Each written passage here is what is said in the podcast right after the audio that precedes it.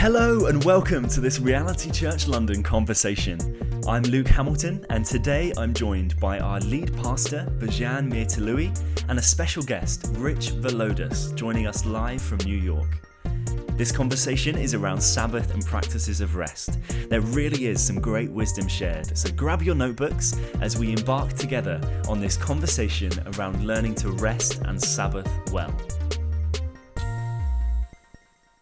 Rich and Bijan, welcome. For those who don't know Rich, Rich Villodas is the Brooklyn born lead pastor of New Life Fellowship, a large multiracial church with more than 75 countries represented in Elmhurst, Queens.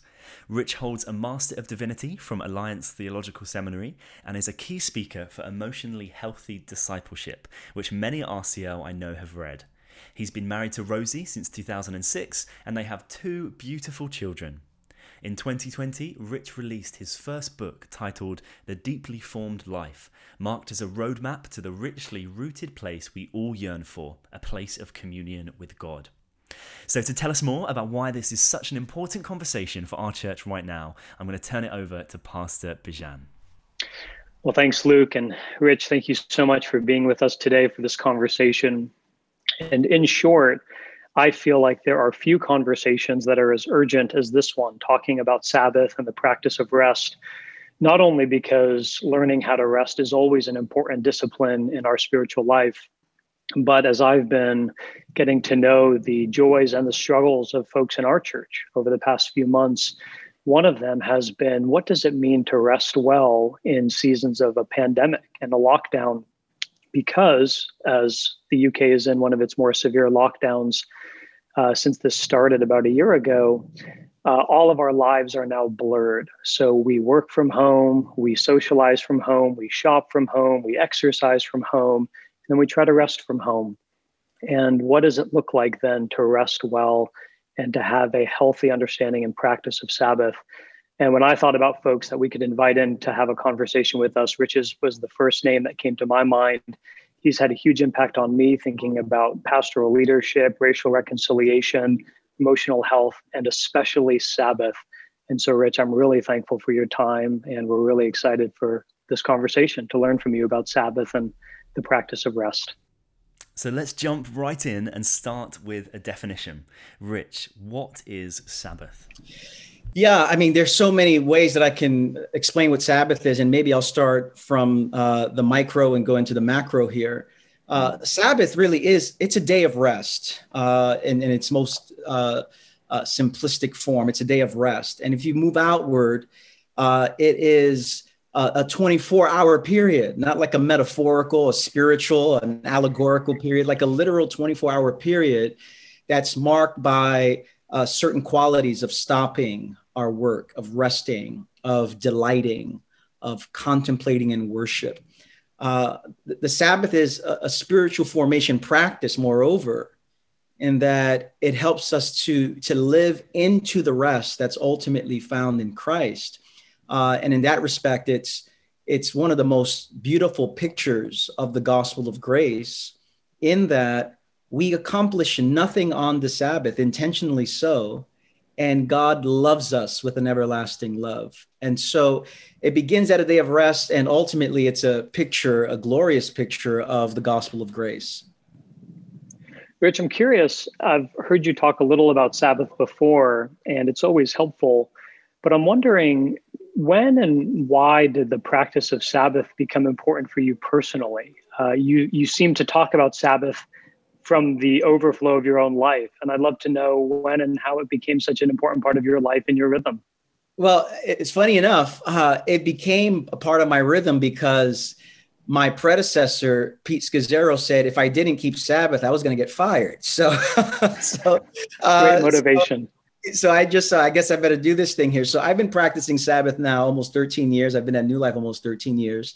And uh, when the conversation, the interview uh, process was taking place, uh, and I was about to become a pastor at New Life, Pete said to me, Rich, the only way you'll get fired as a pastor at New Life, and I kind of like perked up a little bit, he said, is if you don't take the time to keep Sabbath and rest, because you will not have the kind of life with God that will sustain the work you're doing for God. And uh, at that point, I thought, well, I better start trying this thing here. So, uh, almost 13 years ago, started practicing it uh, because my job called for it. And then I found out very soon after that my soul was uh, in, in great need of this weekly rhythm of worship and rest and delighting. So, uh, but it started as a, my part of my job description. Uh, but I realized this is what it means to to follow Christ in a way that leads to a wholeness and a, a deep life with God. What were some of the beyond the motivation of keeping your job? What were some of the early influences that helped you think about the practice of Sabbath? I don't know if it was Pete's influence in writing and thinking and teaching, or if there were other voices that were contributing to how you, at that time at least, were starting to think about what Sabbath would look like for you and for your family. You know, I would be reading. Uh, Pete, of course, was quite significant, and some of the other uh, writers, whether it was Abraham Heschel, who uh, wrote on the Sabbath, or uh, whether it's someone like Lynne Baab, or some of the spiritual formation authors, um, you know, of our day that uh, they were writing in such a way that I was just intrigued by uh, this notion of rhythms and rest. And coming from an environment, uh, I became a Christian as a 19 year old, and coming from a, a, home in which my parents worked very hard, uh, we didn't have much rhythms of rest.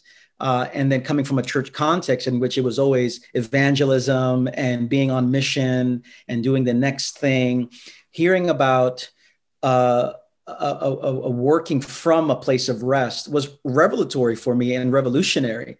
Uh, so uh, little by little, I would read some things, but I think ultimately it was the context of new life uh, that I was entering into that shaped me more than anything else because it was the particular culture that I found myself in. Rich, a huge congratulations on your book that came out last year, The Deeply Formed Life. There was one specific quote which I can't stop thinking about. It really has stayed with me. And it's when you talk about Sabbath as not just rest from making things, but it's rest from the need to make something of ourselves.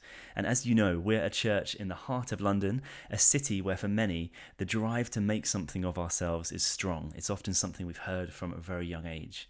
So, how can we practically move from having this desire during Sabbath? You know, uh, we, we know exactly that same feeling in New York City. Uh, tons of people move to New York City to, to make a name for themselves, to, to make it here.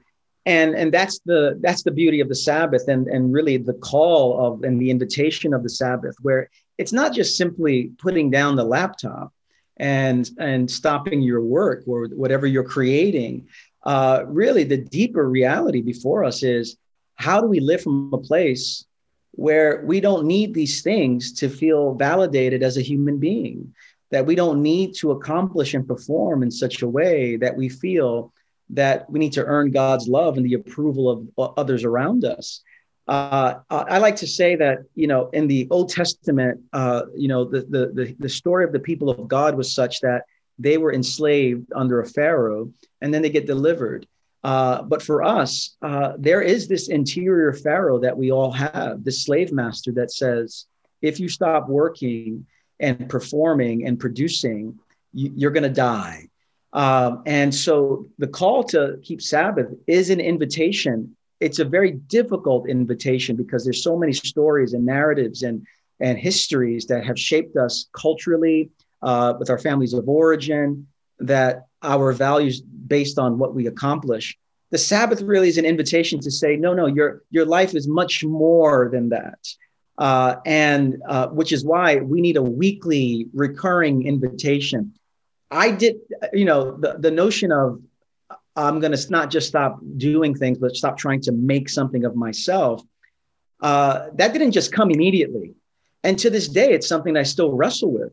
I, you know, I, I, there's this residue of Pharaoh inside of me that I need to make something of myself. The Sabbath basically says, no, you don't. You're loved by God. No, you don't. God's grace is sufficient.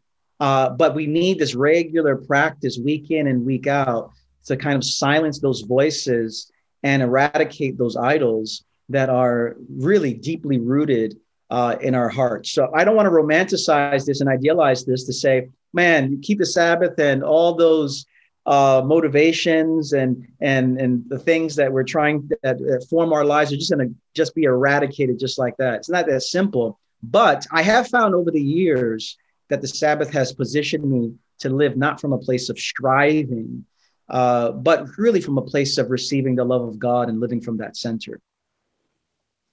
Rich, as we continue to think about the pandemic and the impact that it's having on our spiritual lives, um, I've found this tension, and I wonder if you have too, where people are more aware of their stress, their anxiety, some of the burnout that they might be going through, but are at the same time finding rest to be harder than it's ever been, uh, more elusive.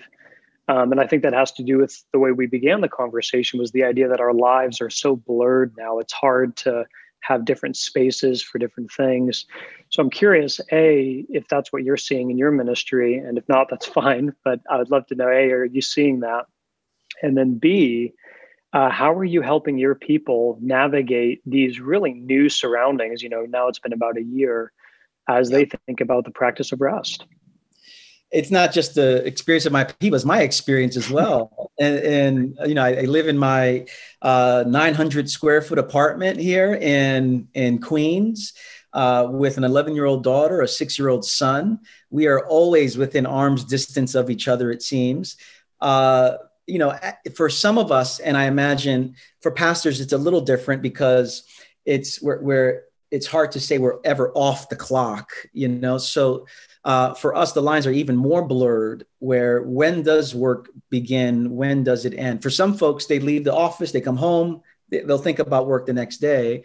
Uh, but in this pandemic, as more people are working from home, you're exactly right. The lines are blurred, which is why for me, how do we create? The question is, how do we create uh, a container uh, that's different from the rest of the days. That's and that's what the Sabbath is. That's a good phrase from Abraham Heschel that the Sabbath is to look different than the others. How do you do that? Well, I do think, you know, the four words that I talked about at the beginning that marks a what I believe, you know, a biblical Sabbath is this stopping, this resting, delighting, and contemplating. It is that delighting aspect of it that I really think uh, serves as the, the, the, the life force behind the Sabbath because the older we get, the more the light deficient we become as adults. And I think if we can cultivate a sense of delight, which is what the Pharisees in the New Testament, they did not have that, which is, I think, they, you know, they were delight deficient. Jesus was healing on the Sabbath. This is a, a delightful act of restoration, and they're upset with it, you know. Uh, and I, I do think that's our story as well. So, how am I trying to do it? I, I, think for me and for the people that I try to serve, I'm asking a very simple question What are the things, who are the people uh, that, what are the practices that truly give you life, that refuel you, that energize you, that connect you deeply to God and to yourself, and that produce joy? For me, that's the singular most important question about creating a container around the other days. What produces deep joy in you? And for some, it might take a while to give a satisfactory answer to that because our lives are often oriented the other way. It's what do I need to accomplish, what I need to do, not what brings me joy. And I think the Sabbath truly is a day of restorative joy. And that's a very practical question what gives you joy in, in such a way that you feel restored? Now, one day a week, how do we intentionally plan for that? Um, that's the, uh, I, I think, one of the ways that we're trying to navigate this pandemic in a world that's increasingly very blurred from one day to the next. So we know for many listening, Sabbath will look very different depending on people's situations, people's lifestyles, people's circumstance. But I know many listening will be interested. What does Sabbath look like for you personally? What does your rhythm of work and rest look like in practice? Yeah, well, in terms of the weekly rhythms, our Sabbath begins at 6 p.m. on Friday evening. Uh, and uh, that's typically uh, the, the, Jewish community. They usually begin at sundown on Fridays into sundown Saturday.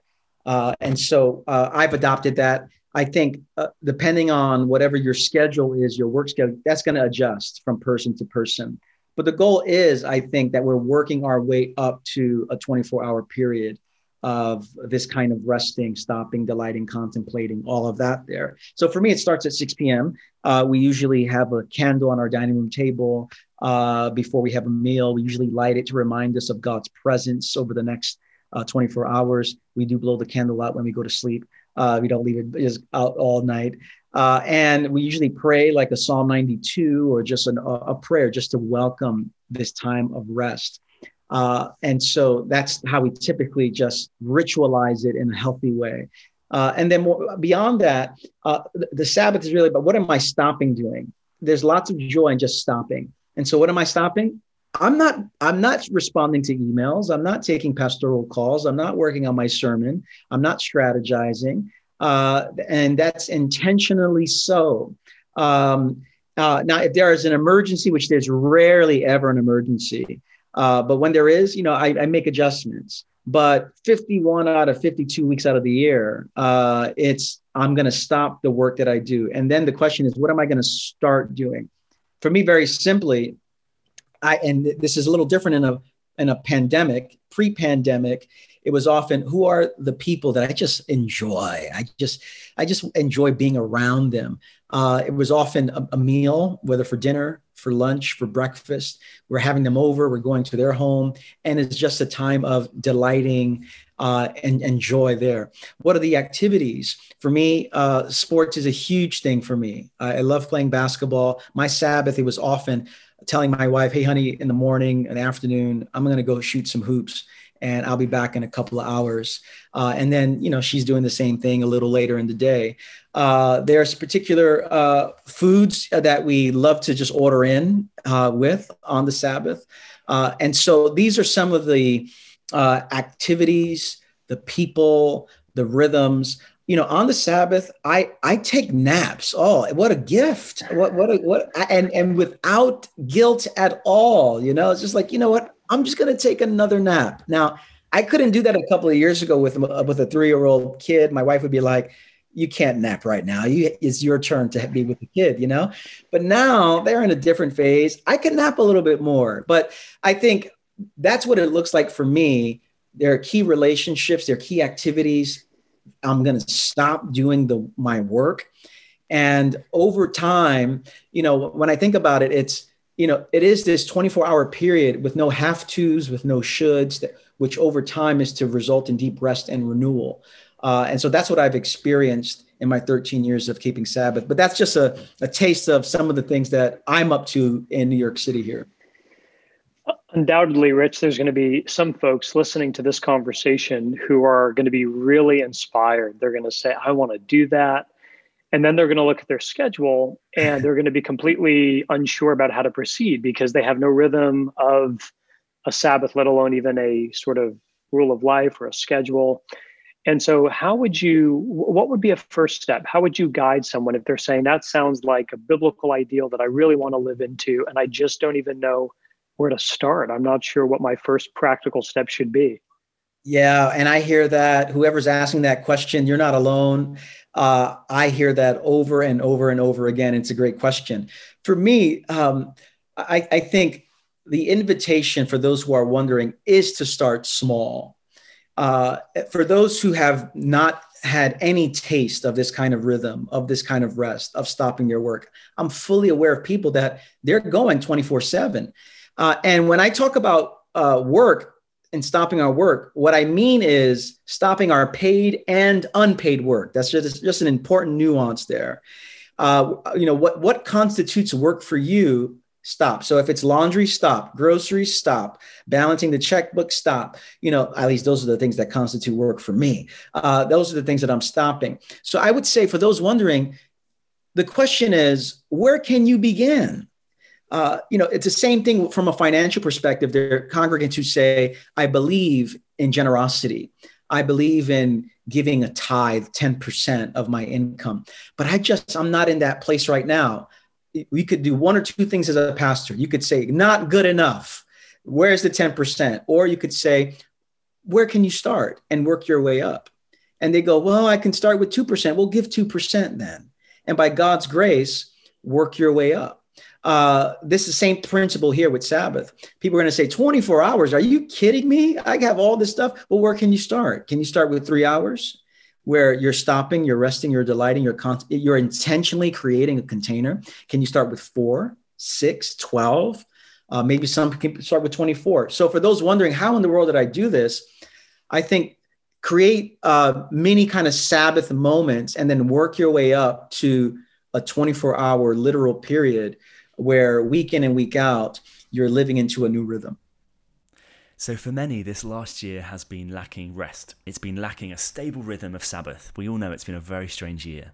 But it's also been more than just strange. We've seen political unrest, we've seen very much needed conversations around race. For some, we've also witnessed first hand death in relation to the pandemic. It's been a heavy year. Are there any tools that might help us to experience rest in response to not just busy schedules, but also to our broken hearts? You know, Luke, it's a great question. And I think uh, my response is that very true. There is this outer component of resting where um, I'm, I'm focusing on my outer pace. And then there is this interior component of resting where I'm focusing on my, my inner space. So there's outer pace and inner space. And with regard to the inner space aspect of it, I do think the the wear and tear, the emotional wear and tear, the anxiety that we carry. I mean, there's anxiety uh, of, I mean, in, I don't know if you guys pay attention to the United States here, but there's anxiety on, on, the political front. There's, you know, there's some 2020 was very interesting uh, on the uh, racial justice front. Very uh, significant here and exhausting. Uh, from the pandemic, from economic challenges, there are there's a lot of wear and tear. And so for, for me, I think the invitation is twofold uh, to pay attention to the weariness of our souls. The first one is really about prayer. And uh, I, I, would venture to say it's contemplative prayer. It's a, a, it's a meditative prayer, a slowing down kind of prayer.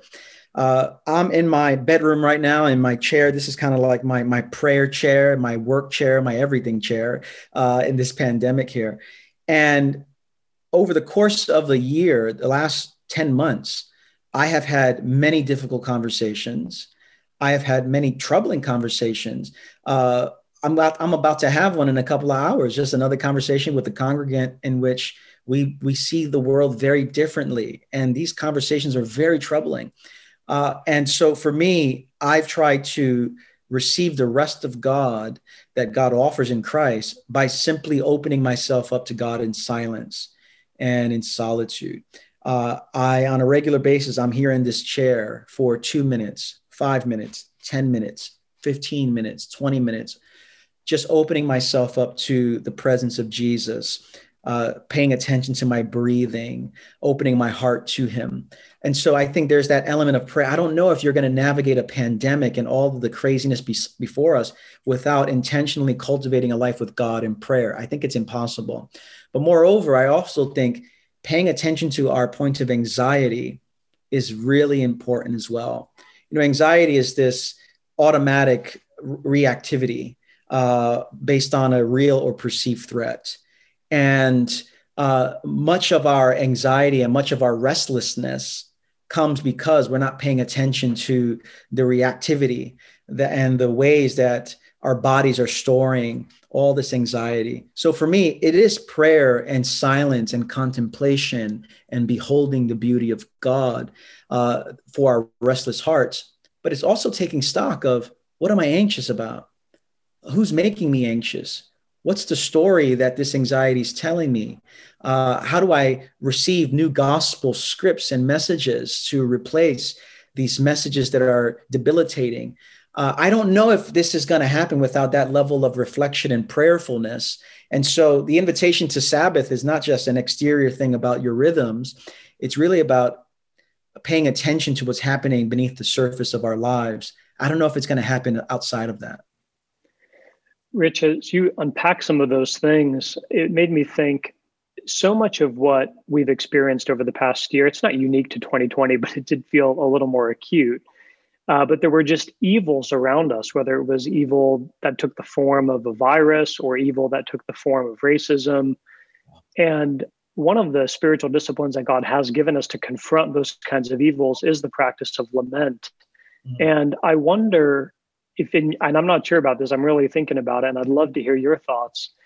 If there's a connection between lament and Sabbath in any way, if there's any ways in which those two disciplines can intersect or can feed into each other as we kind of not only rest our bodies, but rest our hearts and you know, mm. come to God in prayer, bring our anxieties, uh, how lament as a spiritual discipline might relate to that and, and fit in with it.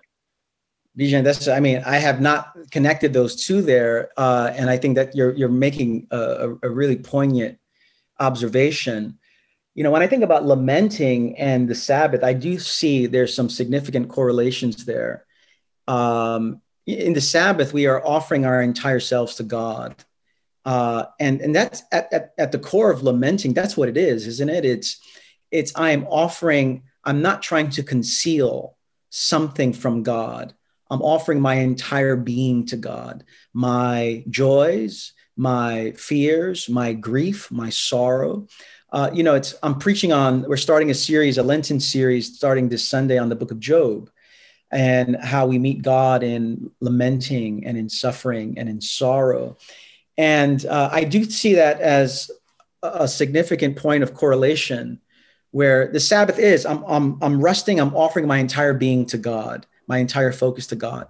And that's what lamenting is, as opposed to cutting off a part of me um, and just bringing to God the things that I think God wants. I'm bringing my entire self, including my sorrows and sadness.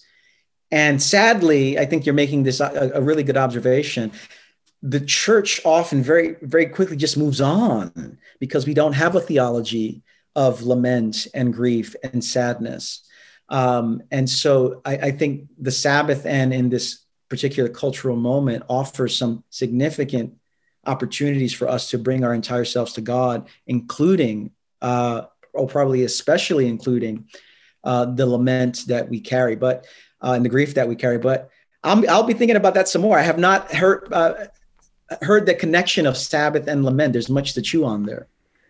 That's for our next conversation at some point down the road. next conversation or a book. I would very much pick up that read. Uh, speaking of books, once again, going back to Deeply Formed Life, Rich, you lay out a fresh vision for spiritual breakthrough, specifically around five values contemplative rhythms, racial justice, interior examination, sexual wholeness, and missional presence. Having written your book, I'm guessing uh, the majority, if not all of your book, you would have written pre COVID. Is there one of those values which you now see as paramount in a post pandemic world? Yeah, you know, it's a, it's a great question. Uh, to some degree, when I wrote this, uh, I wrote this because I see these issues as perennial issues that are coming up over and over again in our society uh, these values come out of our local church. And so these, these five values are the five values that make up New Life Fellowship Church. What I was doing was trying to offer accessible language for people outside of our context to see how we're striving to follow Jesus here in Queens, while also offering perhaps a, an ambitious reframing of spiritual formation. And so, to some degree, these are all issues that are not new. You know, our society is harried and frenzied we need contemplative rhythms. Our society is frayed because of racial uh, injustice and hostility. We, we need these values of, of racial justice. We often live on the surface, uh, not really excavating what's happening deep in our souls and in our reactions. We need uh, this interior examination. Our society often compartmentalizes sexuality and spirituality. Uh, we need this value of sexual wholeness. How do we integrate it more effectively? Uh, our society is marked by consumerism and and by indifference. How do we offer a missional presence to the world? So all these things are certainly pre-COVID uh, issues. What the pandemic did, I think, was intensify and and show us the, the the deep troubles and how the depth of these issues regarding race regarding the pace of life that we live regarding the mindless reactivity uh, that we often find ourselves living according to instead of deep reflection, mindless reactivity. Uh, and so yeah, it, these are big issues from before the pandemic, but uh, I think, and which is why there's some resonance with these issues uh, in people because the pandemic is just accentuating uh, these really painful, confusing realities that are before us. So uh, I didn't think I knew it would resonate. I didn't think it would resonate this much, but the, the pandemic is reminding us how deep these issues really are. Rich, one of the images that we loved in the book was that of the redwood trees and its relation to spiritual formation. And I wonder if you'd be willing to unpack that almost as an appetizer for folks who haven't got their hands yet on the book, because we thought it was so powerful and we'd love to draw them in to getting their hands on your material. So would you mind unpacking that? Uh, thank you. I, I, a few years ago, I, I was speaking at a church in, in a church in San Francisco area, and they were doing a, a, a retreat in by the redwoods, and um, you know these massive trees. I'm used to tall buildings, you know, not not these massive trees, and I was just blown away by it. And uh, the first day before I was going to speak, one of the pastors got up and gave a little lesson on the redwood trees, and basically said that these trees, which grow, you know, uh, you know, hundreds of feet into the air, um, don't have the the deepest roots necessary. Their, their roots go deep, but what's interesting is they're part of a root system that their roots expand some 100 to 200 feet away from the trunk and they connect themselves to other roots, providing that level of stability that allows them to grow high into the sky. And so when I heard that, I thought, whoa, this is, I think, the image that I that I that I was waiting for to think about spiritual formation uh, in our particular generation.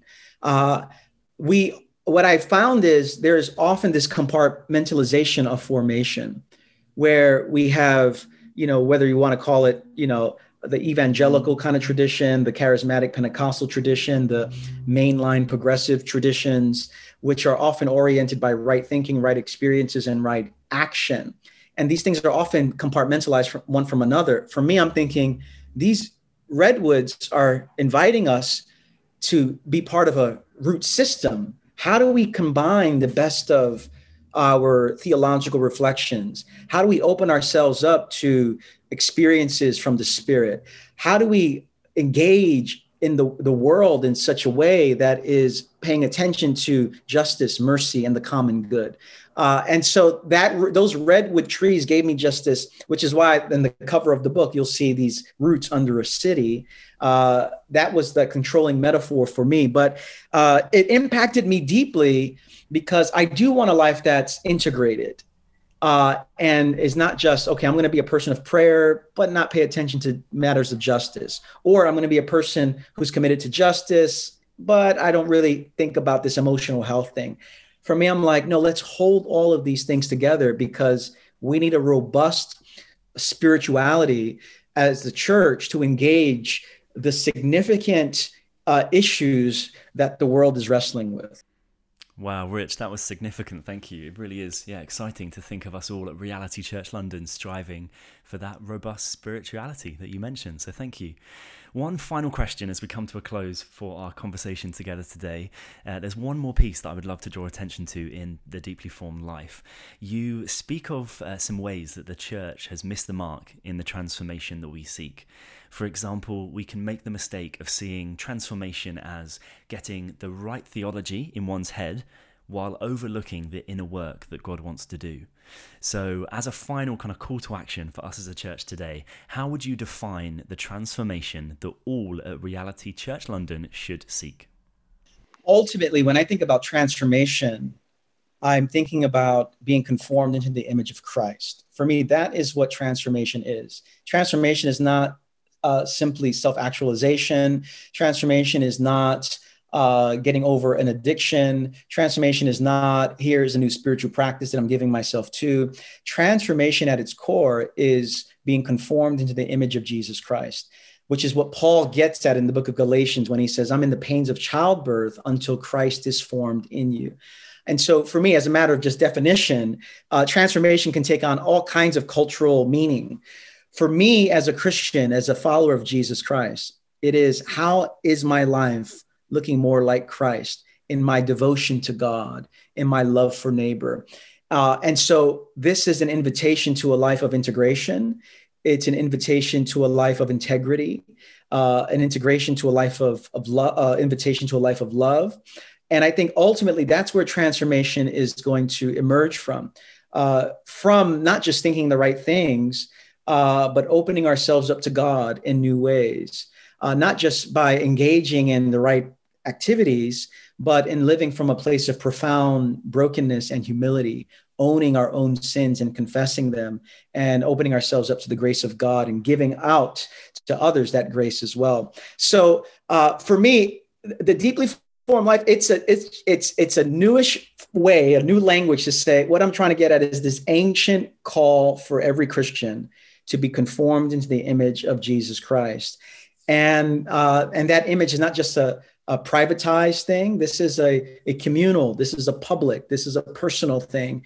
And I think our world is desperately uh, looking for people who can model this and embody this in our world. So at the end of the day, what do I want? I want people to look more like Jesus Christ and live more like Jesus Christ. And that's what I'm striving to do by the power and by the grace of God and by the power of the Spirit. Rich, a huge thank you for being part of this RCL conversation. We really do appreciate your time and for all the wisdom that you've shared with us today. I'm sure everyone listening to this will agree that we're leaving this conversation inspired to Sabbath well, challenged to engage in these practices of rest, but above all, to seek the transformation to look more like Jesus Christ. If you're interested in hearing more from Rich, then The Deeply Formed Life is available wherever you buy your books. It really is a beautiful but also very much a timely read, so I would love to encourage you to get your hands on a copy. Rich, thank you once again, and for all listening, we look forward to coming together soon for the next RCL conversation. Goodbye for now.